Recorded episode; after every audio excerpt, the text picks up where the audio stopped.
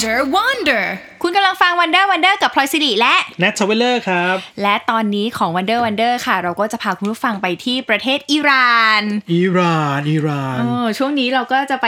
ประเทศแถบที่แถบแบบตะวันอาจจะดูไปยากนิดนึงอะเขาเรียกว่าแถบตะวันออกกลางหรือว่าเอเชียไมเนอร์นั่นเอง ใช่ค่ะนฮซึ่งแน่นอนว่าอิหร่านเนี่ยก็เป็นประเทศที่โอ้โหยาวนานมามากเลยทีเดียวเนี่ยนะคะ ถ้าย้อนกลับไปเนี่ยอิหร่านเนี่ยเดิมแล้วเขาบอกว่าเขาเป็นคนเปอร์เซียอืมเออเปอร์เซียแต่ว่าในยุคใหม่เนี่ยเขาก็มีการเปลี่ยนชื่อประเทศก็คือกลายเป็นสาธารณรัฐอิสลามแห่งอิหร่านค่ะ หรือว่าเอ่อ the Islamic Republic of Iran นั่นเองนะคะ ซึ่งต้องถามพี่แนทก่อน ถ้าพูดถึงอิหร่านแล้วพี่แนทนึกภาพของอิหร่านเป็นยังไงบ้าง นึกภาพเหรอครับ ก็นึกภาพถึงทะเลทรายอืมนะฮะ คาราวานซารายค่ะนะครับ หรือว่าผู้หญิงใส่ผ้าแบบปิดฮิญาบถึงตาเออชุดอัปายาอะไรพวกนี้ แต่ว่าจริง ๆ แล้วเนี่ยภาพลักษณ์ของอิหร่านเนี่ยมันก็มีหลายเรื่องที่เราไม่เคยรู้มาก่อน คือเราอาจจะคิดว่าประเทศนี้เนี่ย อาจจะอันตรายอืมแล้วก็เรื่องของแบบผู้หญิงไปเที่ยวเนี่ยมันจะอันตรายหรือเปล่าเนี่ยนะคะ หลาย ๆ คนก็เป็นห่วงเหมือนกันแต่ พอไปเที่ยวเองแล้วเนี่ยรู้สึกว่าอิหร่านเป็นเมืองที่ปลอดภัยนะปลอดภัย ปลอดภัยอ๋อปลอดภัยในในหลาย ๆ เรื่องเลย แล้วก็นักท่องเที่ยวเนี่ยสามารถที่จะออกมาเดินตอนสามทุ่มสี่ทุ่มก็ยังได้อืมชาวอิหร่านเขาจะมีกิจกรรมคือนั่งปิกนิกตั้งปิกนิก ปิกนิกนั่ที่งสวนไหนั่งที่สไหวนสาธารณะเลยอ๋อเหรอมาเป็นครอบครัวเลยทำให้ภาพลักษณ์ที่เรารู้สึกว่าเฮ้ยเขามีแบบความขัดแย้งกลางเมืองหรือเปล่า หรือว่ามีความขัดแย้งระหว่างดินแดนหรือเปล่าเนี่ยมันเปลี่ยนภาพลักษณ์ไปหมดเลย แต่ว่าการไปเที่ยวอิหร่านเนี่ยมันก็จะต้องมีข้อระวังบางอย่างเหมือนกันซึ่งวันนี้เนี่ยเราจะเล่าให้ฟังนะคะ ถ้าเปรียบเทียบอิหร่านเนี่ยพื้นที่ของเขาเนี่ยเขาจะ เนื้อที่กว้างกว่าประเทศไทยประมาณ 3 เท่าสามเท่า เพราะฉะนั้นการเดินทางไปตามเมืองต่างๆ หรือว่าไปตามจังหวัดต่างๆ เนี่ยเขาก็จะนิยมหลายแบบด้วยกันก็คืออาจจะนั่งเครื่องบินภายในประเทศอืมเพื่อความประหยัดเวลาหรือว่าอาจจะนั่งเป็นรถบัสอะเนาะค่อยๆ ไปแต่รถบัสเนี่ยมันก็จะใช้เวลานานเหมือนกันกว่าจะไปได้แต่ละจังหวัดแต่ละภาคแต่ละพื้นที่นั่นเองนะคะ แล้วตอนน้องพลอยไปนี่ไปแบบไหน ไปทั้งสองแบบเลย เครื่องบินด้วย เครื่องบินภายในประเทศด้วยและรถบัสด้วยอืมแต่สมมุติว่า การใช้เครื่องบินเครื่องบินภายในประเทศเนี่ยก็อาจจะมีค่าใช้จ่ายที่อาจจะเพิ่มมากสูงขึ้หนน่อยสูงหน่อยแต่ว่าถ้าเปรียบเทียบแล้วเนี่ยราคาเครื่องบินของเขาเนี่ยก็ไม่ได้แพงมากเท่าไหร่ สามารถที่จะใช้เครื่องบินเดินทาง แล้วก็ช่วยประหยัดเวลาได้เช่นเดียวกันนะคะครับซึ่งไปดูเรื่องของอิหร่านเนี่ยพูดถึงอิหร่านเนี่ยคนส่วนใหญ่เขาก็จะบอกว่าเนี่ยไปเที่ยวได้ไหมปลอดภัยหรือเปล่าเนี่ยนะคะเอ่อพอถาม คนที่เคยไปเที่ยวอิหร่านมาแล้วเนี่ยหรือว่าคนที่ไปมาเนี่ยนะคะเขาก็จะพูดเป็นเสียงเดียวกันว่า เฮ้ยมันปลอดภัย แล้วก็ไม่ได้น่ากลัวอย่างภาพที่ถูกนำเสนออมเพราะส่วนใหญ่เนี่ยเราก็จะดูข่าวเนาะหรือว่าจะดูสารคดีดูหนังต่างๆ เนี่ย ใช่ใช่เอดูอดูข่าวทะเลาะกับประเทศทางฝั่งอเมริกาใช่อะไรบ้าง มีการสะสมอาวุธนิวเคลียร์บ้างใช่ไหมอืมค่ะแต่ ไปแล้วน้องพลอยไม่รู้สึกถึงความอันตรายเลย ไม่รู้สึกถึงความอันตรายอืมแต่ว่าจะต้องมีข้อควรระวังบางอย่าง เช่นอ่าถ้าเราไปสถานที่ราชการนะคะ สถานที่ราชการต่างๆเขาก็จะมีเอ่อข้อที่เราควรรู้กันก็คือว่าเรื่องของการถ่ายภาพอืมถ่ายห้ามถ่ายเหรอภาพ คือห้ามถ่ายบางที่ห้ามถ่ายเลยเออก็คือหรือว่าแม้แต่คนที่เป็นแบบเจ้าพนักงานอะไรต่างๆเนี่ยก็คืออาจจะต้องดูนิดนึงนะคะ เพราะว่าเขาก็จะมีความเข้มงวดเป็นพิเศษเหมือนกันก็คือ ภาพถ่ายสถานที่อย่างเช่น สถานที่ด้านการทหาร หรือว่าพื้นที่ที่มีความอ่อนไหวเรื่องของความมั่นคงนะคะอืมหรือบางที่เวลาเราขับรถผ่าน มันจะค่อนข้างที่จะเข้มงวดมากก็คือว่าระหว่างเรานั่งรถบัสเนี่ย ข้ามจังหวัดเนี่ยอ่าจะมีบางพื้นที่ที่เขาเป็นโรงงานไฟฟ้าปรมาณูนิวเคลียร์อ่าอย่าห้ามงเงี้ยถ่ายอันนี้ห้ามถ่าย ห้ามถ่ายเลยเหรอห้ามถ่ายและห้ามยกกล้องขึ้นมาเลย แต่แต่เปิดเปิดหน้าต่างดูได้ ก็ได้ อยากดูดูได้แต่ว่าอ๋อห้ามยกกล้อง ห้ามยกมือถืออะไรขึ้นมาเนี่ยเขาก็จะมีคนคอยสแกนเราเหมือนกัน คือคือเวลาเราไปเนี่ยอ่าบนรถเนี่ยจะมีเจ้าหน้าที่ของทางรัฐมาคุมเราไหม อืมไม่มี หรือว่า local guide จะเป็นคนคุมเราอีกทีโล call guide จะเป็นคนแนะนำว่าตรงไหนควรทำอะไร แต่ว่ามันก็จะมีจุดตรวจบางจุด แต่ว่าเจ้าหน้าที่เขาก็อาจจะผ่านด่านไปเรื่อยๆเนี่ยแต่ว่าเรื่องของการยกกล้องขึ้นมาถ่ายภาพอันนี้เนี่ย ก็เป็นสิ่งที่อ่อนไหวมากเหมือนกันนะคะ หรือว่าสถานที่ราชการหรือว่าสถานที่ที่มีข้าราชการหรือพวกพี่ๆทหารอยู่อะไรแบบนี้ครับก็อาจจะถ่ายไม่ได้นะคะ อันนี้คือข้อแรกที่เราควรระวังนะคะอ่าแล้วนอกจากนั้นถ้าไปตามพิพิธภัณฑ์ต่างๆ ถ้าคือห้ามถ่ายคือห้ามถ่าย ห้ามถ่ายจ่ายตังค์ก็ถ่ายไม่ได้อ่ามันจะมีบางโซนที่ห้ามถ่าย หรือแม้แต่พิพิธภัณฑ์จิวเวลรี่ต่าง ๆ เนี่ยเขาก็จะห้ามเอากล้องมือถือเข้าไปโอ้เอากล้องอ่าถ่ายอ่าถ่ายภาพนิ่งอะไรเข้าไปก็ห้าม เพราะเขาก็ถือว่ามันเป็นแบบเป็นสิ่งภูมิปัญญาเขาเป็นภูมิปัญญา เป็นเป็นภูมิปัญญาแล้วก็เป็นเรื่องของความปลอดภัยนะ เพชรเปอร์เซียเพชรเปอร์เซียโอ้นะทับทิมเอาเพใช่ไหมเนี่ยเพชรสีชมพูอ๋อใหญ่ๆเนี่ยอันนี้ก็ห้ามห้ามนะคะห้ามอะเขาก็จะมีเครื่องสแกนอะไรต่างๆ อันนี้คือเรื่องแรกก็คือเรื่องของการถ่ายภาพ อย่างต่อมาเนี่ยเรื่องของการแต่งกายสำคัญมากอะถ้าเป็นผู้ชายยังไงก็ได้ใช่ไหมผู้ชายเนี่ยชิวๆควร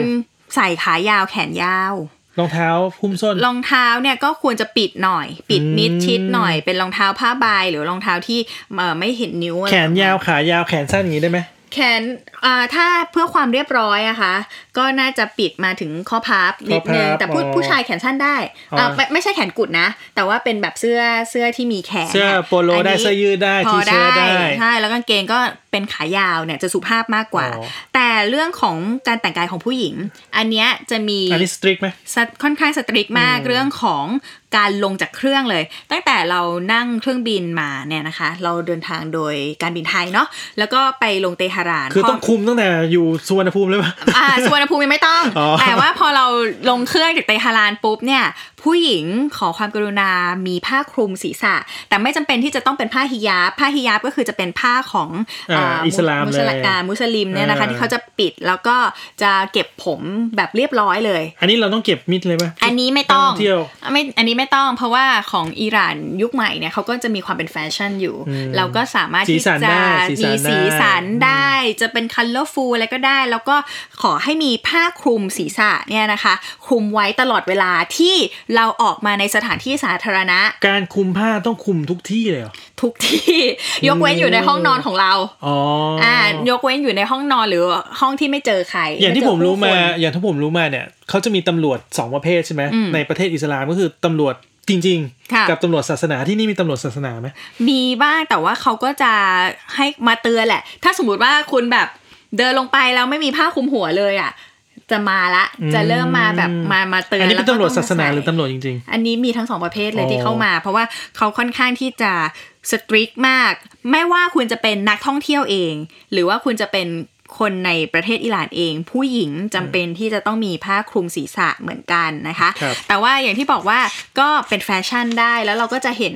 เอ่อสาวๆอิหร่านเนี่ยเขาจะเป็นคนที่แฟชั่นมากอืมเขาจะชอบแฟชั่นมาก เขาจะมีการแต่งหน้าทาสีสันต่างๆ ในลิปสติกเขาจะหูสวยมากๆหน้าเขหน้าตาสวยไหมหน้าตาสวยไหมสวยสวยเลยเหรอคนอิหร่านสวยอืมเพราะว่าเขาถือว่าเขาคือเปอร์เซียอ๋อย้อนกลับไปโหยุคโบราณเขาคือเปอร์เซียเปอร์เซียแท้เลยนะ เปอร์เซียเลยแล้ว อ่า แล้วทีนี้เนี่ย ผู้ชายก็หน้าตาดี หล่อด้วยเหรอ ผู้ชายก็หล่ออม เอออันนี้ก็ก็ประมาณเป็นออกแนวพวกอิตาลีป่ะทำแนวคล้ายๆเลยนะทำนองนั้นเลยป่ะเหมือนแบบเป็นแบบยุโรปผสมสอะปงสเปนอะไรเออเงี้ยเป็นแนวขาวๆขาเอออย่างแขนี้กเลยขาวออกใช่ ฝรั่งนิดๆจใช่มูกโด่งแน่นอน อะทีนี้ทำไมอืมถึงบอกว่ามีความปลอดภัยมากด้วยความที่เขามีความเข้มงวดเรื่องของศาสนาใช่ไหมครับทำให้เวลาการเดิน ในพื้นที่สาธารณะ การไปซื้อของการออกมาเอ่อบริเวณสวนสาธารณะในตอนกลางคืนเนี่ยปลอดภัยเพราะว่าผู้ชายเขาเนี่ยจะไม่ค่อยจะไม่มายุ่งกับผู้หญิง ผู้ชายจะไม่ยุ่งกับผู้หญิงห้ามโดนตัวผู้หญิงใช่ไหมที่ไม่รู้จักอะ ห้ามโดนตัวอะไรปะเออไม่มาโดนตัวไม่ได้ สมมุติว่าเราหอคุณจะจะมาถ่ายรูปคู่อะไรกับฉันก็ไม่ได้ ไม่ได้เหรอ มาเซลฟงเซลฟี่คืคุณอเป็น BNK เหรอ คือคือโดยปกติแล้วถ้าเราไม่ได้รู้จักกันเป็นการส่วนตัว หรือว่าอะไรก็แล้วแต่เนี่ย ผู้หญิงจะเข้ามาคุยกับผู้หญิงได้อืมจะมาขอถ่ายรูปกับผู้หญิงได้ แต่ว่าถ้าผู้ชายเนี่ยเขาจะไม่ค่อยมายุ่งกับ เพศตรงข้าม นอกจากที่เขาจะเอ่อมีเป็นเครือญาติกัน หรือว่าเป็นแบบสามีภรรยากันแล้วอะไรอย่างเงี้ยอ๋อเขาก็จะไม่อยู่ที่ลับสองต่อสองอ๋อ ไม่อยู่ในที่ลับมาอยู่ในที่ลับด้วยอ่าแล้วเรื่องของการเดินมาขอถ่ายรูปเนี่ย คือคนอิหร่านเขาชอบนักท่องเที่ยวมากนะ คนที่มาเดินขอถ่ายรูปนี่ผู้หญิงผู้ชาย ผู้หญิง ผู้หญิงอย่างเดียว ผู้หญิง เพราะว่าอ๋อผู้ชายเขาจะมายุ่ง ผู้ชายเขาจะไปขอถ่ายรูปกับผู้ชาย ขอถ่ายรูปกับผู้ชาย ใช่ ถ้าคุณอยากแปลกๆละถ้าคุณอยากฮอต ถ้าคุณแบบว่า อยากแบบว่า โอ้ยรู้สึกว่าเป็นเซเลบนิดนึงอะ ไปอิหร่านอะ คุณจะได้ประสบการณ์นั้นเลย คือผู้หเหมืญิอนงเราเป็นดาราเลยเหรอเหมือนเราเป็นดาราอมณ์นั้นเลยแล้วคือผู้หญิงอิหร่านเนี่ยเขาจะชอบ เอ่อ คนจมูกโด่ง แต่จมูกเล็กอืม เขาจะทำศัลยกรรมจมูกกันเยอะอืมเราก็จะเห็นว่า เอ๊ะระหว่างทางเดิน เอ๊ะเขาไปทำอะไรกันมา เขาก็จะแปะสกอตเทปผ้าพันแผลไว้ที่จมูกอ๋อเลยเพราะรอว่ารอยกรีดรอยกรีดไปกรีดมาเรียบร้อย พอเขามาเจอแบบ เอ้ยคนไทยจมูกเล็กแล้วจมูกโด่งเขาก็แบบเออขอถ่ายรูปหน่อยอะไรอย่างงี้นะคะ แล้วนอกจากนั้นเนี่ยทำไมถึงรู้สึกว่าปลอดภัยแล้วก็ friendly เพราะว่าคนอิหร่านเนี่ยเขาเหมือนอยากจะเรียนรู้วัฒนธรรมของคนต่างชาติ เขาจะเข้ามา คุยกับเราฝึกเหมือนฝึกภาษาอังกฤษด้วยนะ เพราะว่าจริงๆ แล้วเนี่ยเขาใช้หลายภาษาอย่างเช่นภาษาฟาร์ซีอะภาษาฟาร์ซีอ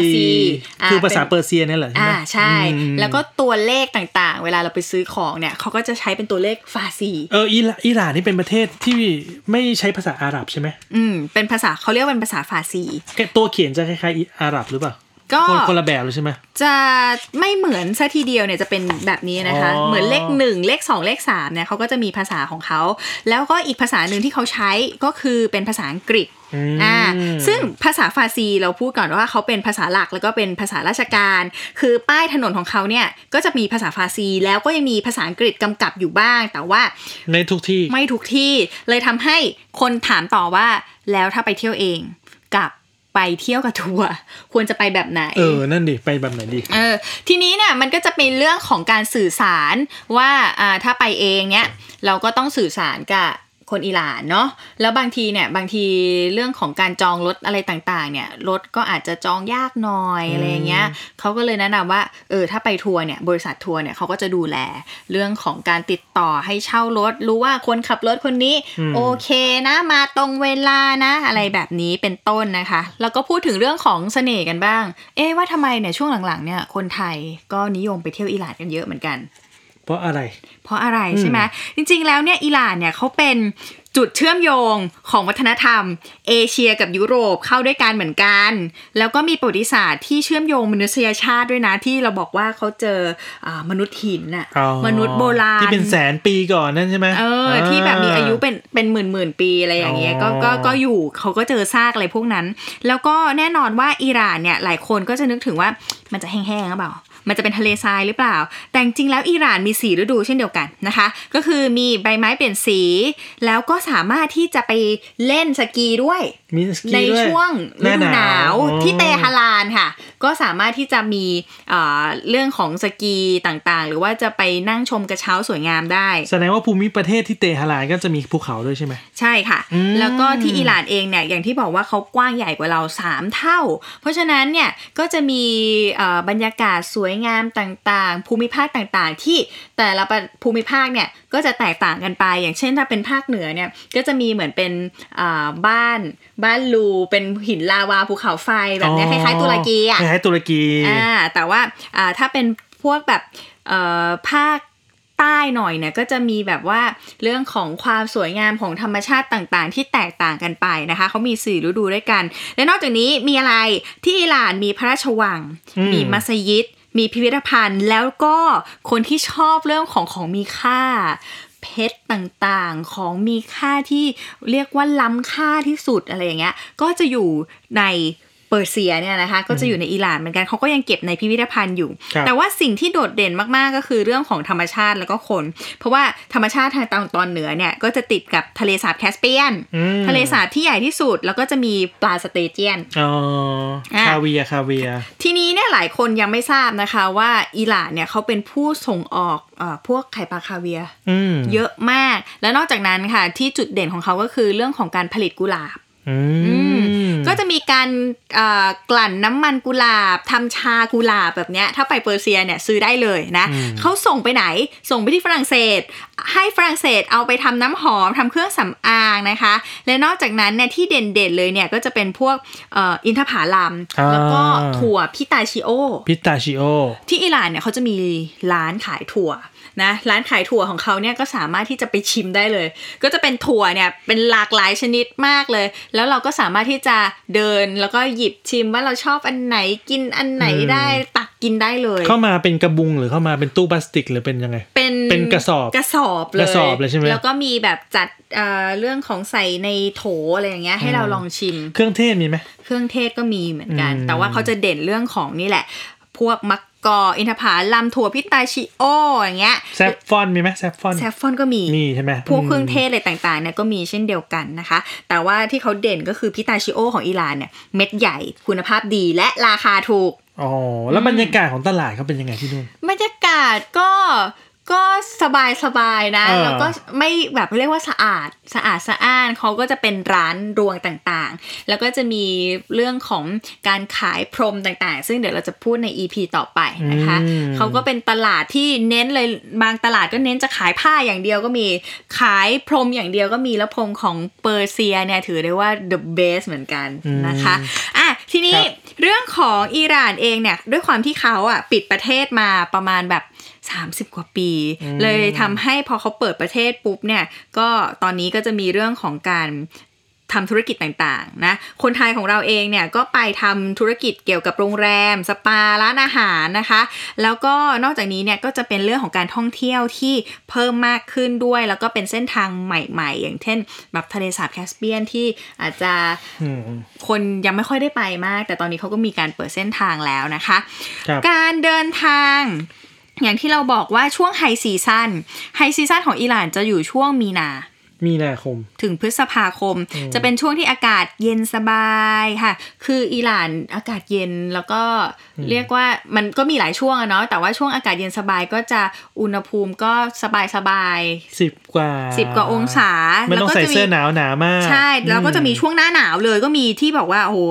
หิมะก็มีเหมือนกันนะคะ ช่วงหน้าหนาวเนี่ยจะเป็นช่วง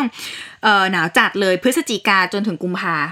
หิมะนี่เขาตกในเมืองเลยป่ะหรือว่าตกบนภูเขา มีมีมีบ้างนะคะ แต่ว่าถ้าเป็นบนภูเขาก็จะสามารถเล่นสกีได้เลยที่เทือกเขาอัลบอร์ชที่เตฮารานเหมือนกันนะคะ แต่ข้อดีคืออะไรถ้าไปช่วงโลซีซั o นโรงแรมลด 10-50%เลยว้าวอ่าแล้วก็มีวิวเทือกเขา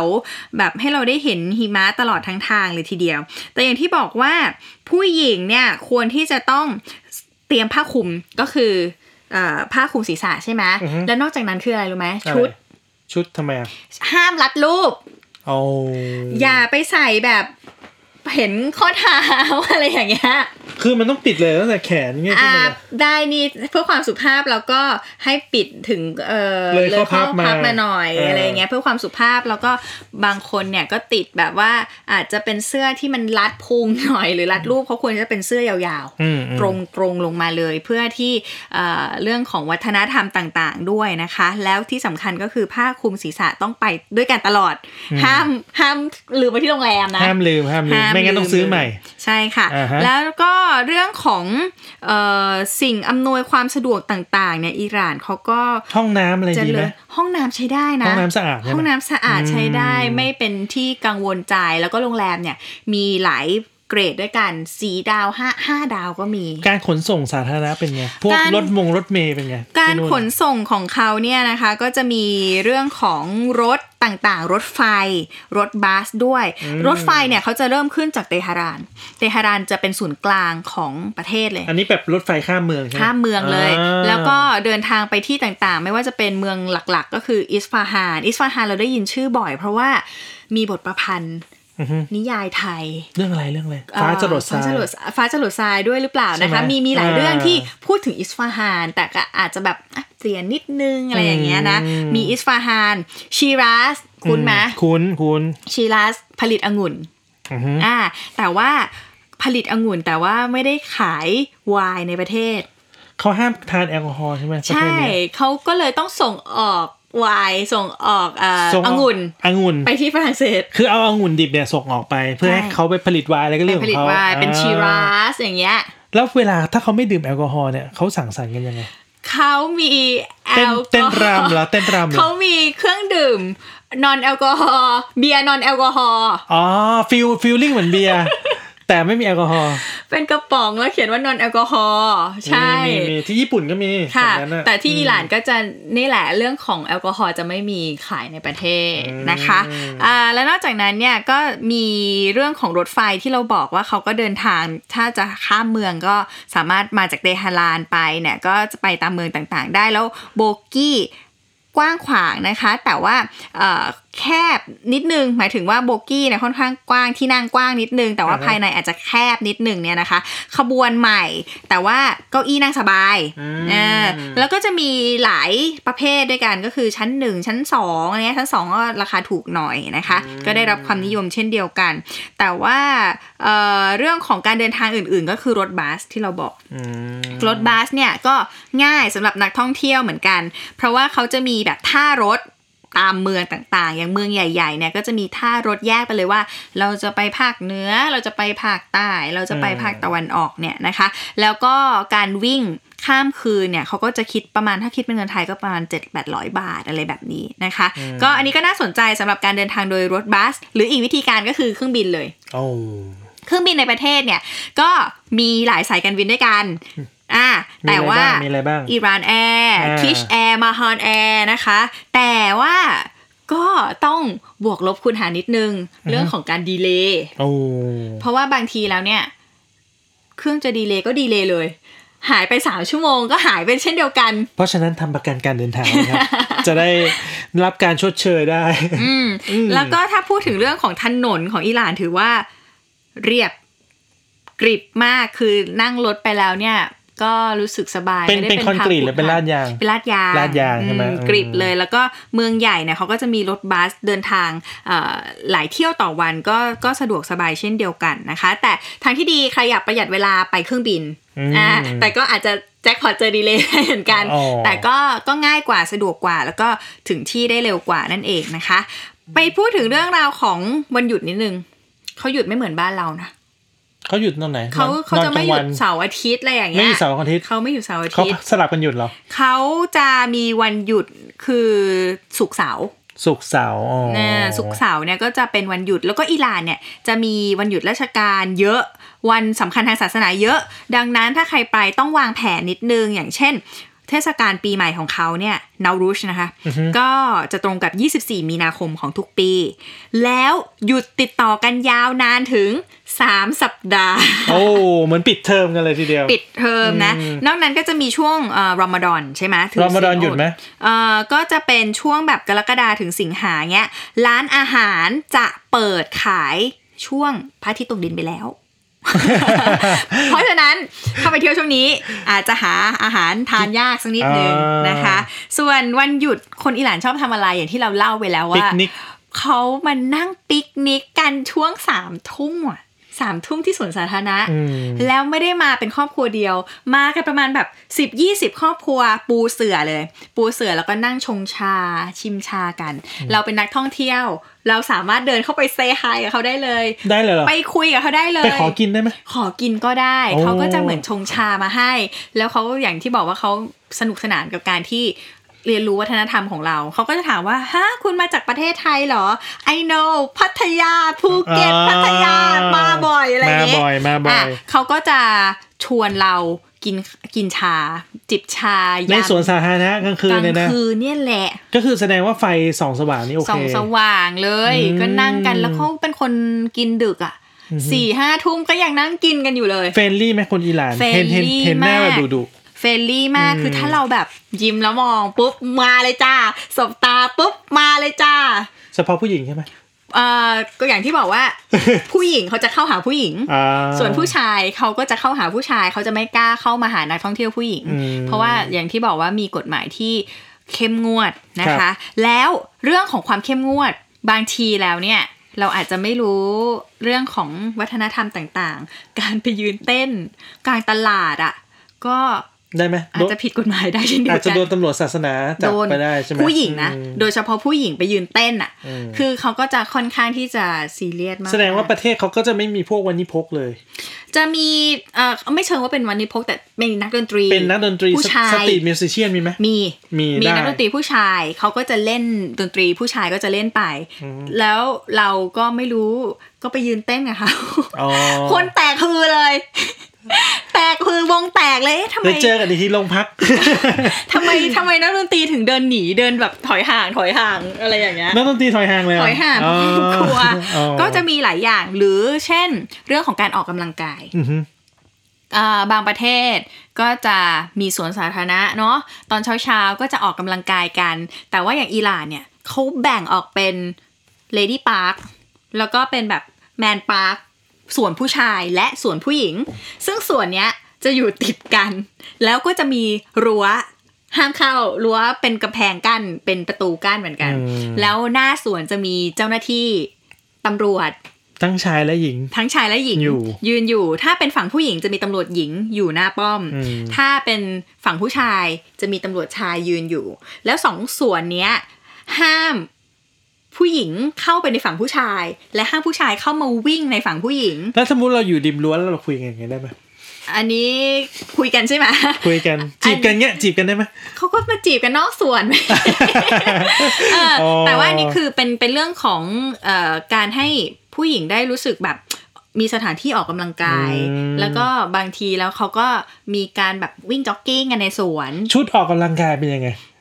ก็แล้วที่เมืองไทยเนี่ยโอ้โหใส่แบบ เอวลอยอย่างเงี้ยได้ไหมไม่ได้เขาไม่ได้ไม่ได้ก็คือจะต้องเป็นชุดที่คลุมสะโพกอืมตรงๆลงมาแล้วก็มีผ้าคลุม กางเกงรัดรูปก็ไม่ได้ กางเกงรัดรูป กางเกงวอร์มเงี้ยได้ไหมอะกางเกงวอร์มได้อ๋อก็เขาก็จะดูเรื่องของการแต่งตัว แล้วก็บางทีเขาก็เนี่ยตีแบดกันอย่างเงี้ยอืมนะคะ หรือว่าอาจจะวิ่งจ็อกกิ้งกัน คือบางทีแล้วผู้ชายมาก็อาจจะไม่เหมาะสม เขาก็เลยแยกส่วนกันเลยอ๋อเอออันนี้ตัดปัญหาไปเลยทีตัดเดียวปัญหาไปเลยนะคะ อะแล้วก็มีข้อมูลเพิ่มเติมเหมือนกันเรื่องของวัฒนธรรมต่างๆ ที่บอกว่าบางทีแล้วเนี่ย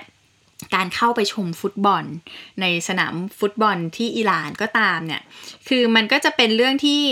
สาวอิหร่านหลาย ๆ คนเนี่ยเขาก็ชอบเหมือนกันนะชอบฟุตบอล แต่ก็ยังเป็นกฎที่เรียกว่า มันอยู่ในกฎหมายเนอะมันอยู่ในกฎอ่าเออแล้วที่ก็ที่ไม่สามารถฝ่าใช่ฝืนได้ใช่ไหมเขามีวิธียังไงเข้าไปก็บางคนแต่แต่อันนี้ก็จะเป็นเป็นเรื่องที่เป็นออกข่าวอะนะว่าอ่าเขามีการปลอมตัวเป็นผู้ชายเพื่อเข้าไปดูฟุตบอลนะคะเป็นผมผมก็จับได้หน้าหวานขนาดนี้ ติดหนวดเลยนะเอออ่าแต่ว่าคืออย่างที่บอกว่าหลังจากการปฏิวัติอิสลามในช่วงปี 2522 เนี่ยทำให้อิหร่านเนี่ยเปลี่ยนแปลงประเทศ ก่อนหน้านั้นเนี่ยเขาจะโอเพนมากคือไม่ต้องมีผ้าคลุมศีรษะเนี่ยนะคะ แต่ว่าหลังปี 2522 มาเนี่ยเขามีการเปลี่ยนแปลงแล้วก็มาเป็นรัฐอิสลาม กฎหมายก็คือก็จะมีการบังคับแหละ รวมทั้งเรื่องของผู้หญิงด้วยนะคะ การชม คอนเสิร์ตอืมไม่ได้รับอนุญาต แล้วก็กิจกรรมสาธารณะที่มีผู้ชายเป็นส่วนใหญ่ ไม่ได้รับอนุญาต เช่น การแข่งขันฟุตบอลอืมแต่ว่าผู้หญิงไปดูผู้หญิงแข่งได้นะ แต่ว่าผู้หญิงมาดูผู้ชายแข่งเนี่ยไม่ได้ สมมติว่าฟุตบอลหญิงชิงแชมป์โลกเนี้ยไปอะดูได้ผู้หญิงเข้าดูได้ แต่ผู้ชายดูไม่ได้ อะแยกกันอ๋อดูไม่ได้ หรือจะไปแข่งกีฬาอะไรก็แล้วแต่เนี่ย ก็ผู้หญิงก็ไปดูของผู้หญิงได้ แสดงว่าถ้าตอนฟุตบอลโลกนี่คือผู้หญิงก็ต้องอยู่บ้านดูการถ่ายทอดสด ผู้ชายก็เข้าสเตเดียมเงี้ยได้อ่าอันนั้นผู้ชายได้อ่าใช่ไหมแต่ว่าการออกมาในที่สาธารณะเนี่ยนะคะเขาก็เป็นเป็นเรื่องของเขาก็ให้เหตุผลเหมือนกันเขาบอกว่าเอ่อ ผู้ชายเนี่ยเวลาอยู่ในสนามบอลเนี่ยอาจจะพูดคำไม่สุภาพ นักฟุตบอลอาจจะเดี๋ยวมันจะแสลเปงรี้ยวหูเปรี้ยวกราดอาจจะดู aggressive อืมก็เลยอยากจะให้ผู้หญิงเนี่ยอยู่ในที่ที่เอ่อฟังแล้ว สุภาพหน่อยแบบว่าจะไม่ได้แบบ ดูเจอทีวีได้มีบทบรรยายเอ่อคัดกรองมาแล้วประมาณใช่นั้ไหมนเนี่ยแหละอืมก็เลยเป็นเรื่องต้องห้ามเหมือนกัน แต่ว่าช่วงยุคหลังๆเนี่ยก็จะมีกลุ่มผู้หญิงที่บอกว่าอยากจะไปเชียร์ฟุตบอลบ้างเนี่ยนะคะ ก็มีครับเรื่องข่าวคราวต่างๆ ที่บอกว่าปลอมตัวเลยใส่วิกผมสั้นเลย แต่งตัวให้เหมือนผู้ชายแล้วเข้าไปในสนามเลย แต่ว่าล่าสุดในช่วงฟุตบอลโลกเนี่ยเรื่องของเออสิทธิของผู้หญิงต่างๆเนี่ย ก็เริ่มมีการผ่อนปรนมากยิ่งขึ้น อย่างเช่น การฉายจอ projector projector แล้วให้ผู้หญิงเข้าไปดูการฉายได้ เฉพาะผู้หญิงล้วนเอ่อผอาจจะมีการผสมได้ละอ๋อนะคะ แต่ว่าก็กำลังมีการเปลี่ยนแปลงกันอยู่ แต่ว่าเราก็ในฐานะนักท่องเที่ยวเนาะเรื่องของกฎกติกาต่างๆ หรือว่าข้อบังคับต่างๆเนี่ยมันก็จำเป็นเหมือนกัน เพราะว่าถ้าเกิดเราไปแบบ ไปทำผิดกฎเงี้ยขึ้นมาแล้วโดนจับขึ้นมามันเดือดร้อนไงก็เดือดร้อนเช่นเดียวกัน อันนี้ก็คือข้อมูลเบื้องต้นของประเทศอิหร่านนะคะ ซึ่งในตอนต่อไปเนี่ยเดี๋ยวเราจะมาเล่ากันละว่าทำไมคนถึงอยากไปประเทศอิหร่านแล้วมีสถานที่ท่องเที่ยวอะไรบ้างที่น่าสนใจ ภูมิภาคไหนน่าสนใจบ้างนะคะ ฟังมาขนาดนี้แล้วถ้าเราอยากไปอิหร่านเนี่ย ต้องทำยังไงบ้างน้องพลอย เราก็ต้องขอวีซ่าก่อนค่ะ วีซ่าท่องเที่ยวหรือว่าทัวริสต์วีซ่าเนี่ยเขาก็จะอนุญาตให้เราเนี่ยอยู่ได้ 30 วันนะคะ แล้วก็จะมีอีกแบบหนึ่งก็คือวีซ่า on arrival อันนี้เนี่ยสามารถพักได้ 14 วันนะคะอืมเอ่อทีนี้มีข้อกำหนดนิดนึงเกี่ยวกับเรื่องราวของประเทศที่เราเคยไปมาก่อน มีคำแนะนำบอกว่าถ้า เราเคยไปอิสราเอลมาเนี่ยนะคะ เราอาจจะต้องทำวีซ่าอ่าทำเขาเรียกว่าทำพาสปอร์ต passport เล่มใหม่ใหม่ ให้มันเป็นอ่าขาวๆเนียนๆไปซะ อะไรอย่างนี้เป็นต้นนะคะ คือการจะยื่นวีซ่าของอิหร่านเนี่ย คุณจะต้อง ไม่เคยไปเยือนอิสราเอลหรือว่าได้รับวีซ่าของอิสราเอลมาก่อน ถ้าเคยไปอิสราเอลแนะนำว่าให้ทำพาสปอร์ตเล่มใหม่ถึงจะ sure ที่สุดอะงานมาแล้วสิ งานเข้าแล้วอ่าอันนี้ก็จะเป็นเรื่องของอืมแต่ละประเทศอะเนาะครับมันก็เป็นเป็นแบบเป็นกฎเกณฑ์ของเขากฎเกณฑ์เราของเขาถ้าเราอยากไปเราก็ต้องทำตามกฎเกณฑ์ของเขา ถ้าเราอาจจะมีวีซ่าอิสราเอลอาจจะทำให้เราเข้ายากอืมหรืออาจจะโดนสัมภาษณ์นานนิดนึง ก็ต้องลองดูนะฮะ ก็ลองดูก็คือ แค่ไม่มีวีซ่าอิสราเอลก็สามารถไปขอวีซ่าได้ ขอวีซ่าขอไปด้เลยก็ชัวร์กว่า แต่ถ้า on arrival ก็ได้เหมืก็อนกันลุ้นหน้างานได้เหมือนกันนะคะเอ่อก็ถ้าวีซ่า on arrival เนี่ยก็คือก็ไปขอที่สนามบินเลยนะเอ่ออะซื้อตั๋วบินไปเลยเหรอแล้วก็ไปเอาสำหรับกันตงนั้นเลยเอผู้ที่เดินทางเข้าอิหร่านโดยเครื่องบินเท่านั้นนะคะ สามารถยื่นวีซ่าที่สนามบิน ที่เตหะรานได้อืมเออก็จะมีหลายสนามบินหรือว่าเอ่อแต่ต้องใช้เวลาหน่อยนะ อาจจะใช้เวลาประมาณชั่วโมงหนึ่งขึ้นอยู่กับจำนวนคนหรือว่าถ้าเราเจอกลุ่มทัวร์เยอะๆอะอาจจะต้องรอนานนิดนึง เรื่องของหลักฐานการขอวีซ่าตั๋วเครื่องบินอือฮึไปกลับ หลักฐานการจองที่พักในคืนแรก รวมทั้งแผนการเดินทางว่าเราจะไปกี่วันเขียนให้ละเอียดเลย อันนี้ก็คล้ายๆอิสราเอลเหมือนกันนะอืมเที่ยวที่ไหนนอนที่ไหน วิธีการเดินทางทำเป็นภาษาอังกฤษ แล้วเขาก็จะมีการประกันการเดินทาง 15 ยูโรนะคะ ก็ซื้อที่สนามบินก็ได้นะคะอืมอืมแล้วก็มีค่าธรรมเนียมวีซ่าอีก 75 ยูโรนะคะ ทีนี้จะมีอีกอย่างหนึ่งที่น่าสนใจคือเรื่องของอาชีพ ครับอาชีพต่างๆที่เอ่อบางทีแล้วเนี่ย อาจจะทำให้เราถูกสัมภาษณ์นานเป็นพิเศษ อย่างเช่น อาชีพนักข่าวอืมช่างภาพอืมสื่อมวลชน หรือว่าเป็นทหารอย่างเงี้ยค่ะ ถ้าเราใส่อาชีพเหล่านี้ไปเนี่ยนะคะ ก็เอ่ออาจจะถูกสอบสวนอะว่าเอ๊ะคุณมาทำอะไรประเทศอะไรมาทำอะไร คุณเป็นนักข่าวหรือเปล่า คุณเป็นช่างภาพคุณจะมาถ่ายอะไรอะไรเงี้ยอืมก็จะถูกเอ่อเรื่องของการคุยกันนานนะคะ ครับ ทางที่ดีเซฟที่สุด จุดประสงค์ Employee employee employee แล้วก็ให้ใส่ว่าทัวริสทัวริสต์ท่องเที่ยวเท่านั้นนะคะ แล้วก็แผนการเดินทางเนี่ย ก็อย่าไปแสดงว่าเราจะไปเข้าพื้นที่ขัดแย้งพื้นที่อ่อนไหวโอ้เออปิดท้ายเรื่องของการไปเที่ยวเองหรือไปทัวร์ใช่ไหมมันก็จะมีข้อดีข้อเสียแตกต่างกันอย่างที่เราเคยบอกไปละอืมการไปทัวร์ข้อดีก็คือว่า ความสะดวกสบายในเรื่องของการเดินทางที่พักอะไรอย่างเงี้ยแล้วก็จะมีคนให้ข้อมูลเรา ก็จะเป็นไกด์ที่เราโชคดีมากที่เราเจอหัวหน้าทัวร์ที่เขาเรียกว่าเป็นครูสอนประวัติศาสตร์โอ้แล้วเขียนหนังสือของอิสฟาฮานเอง แล้วเขาก็มายืนอธิบายเลยแล้วก็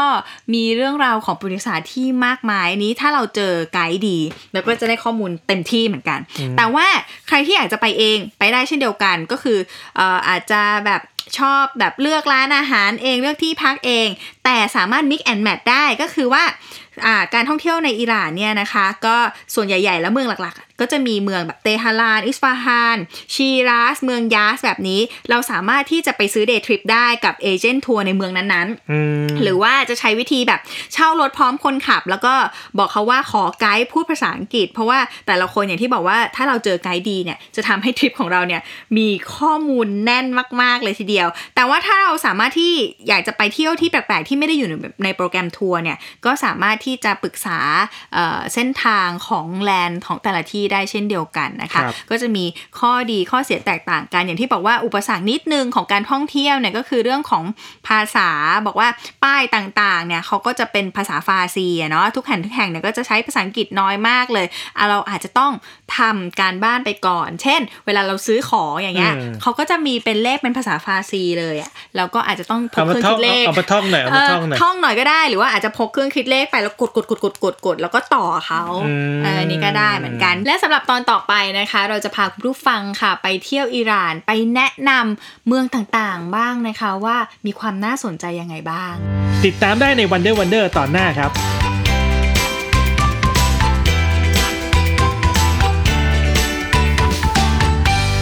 Wonder Wonder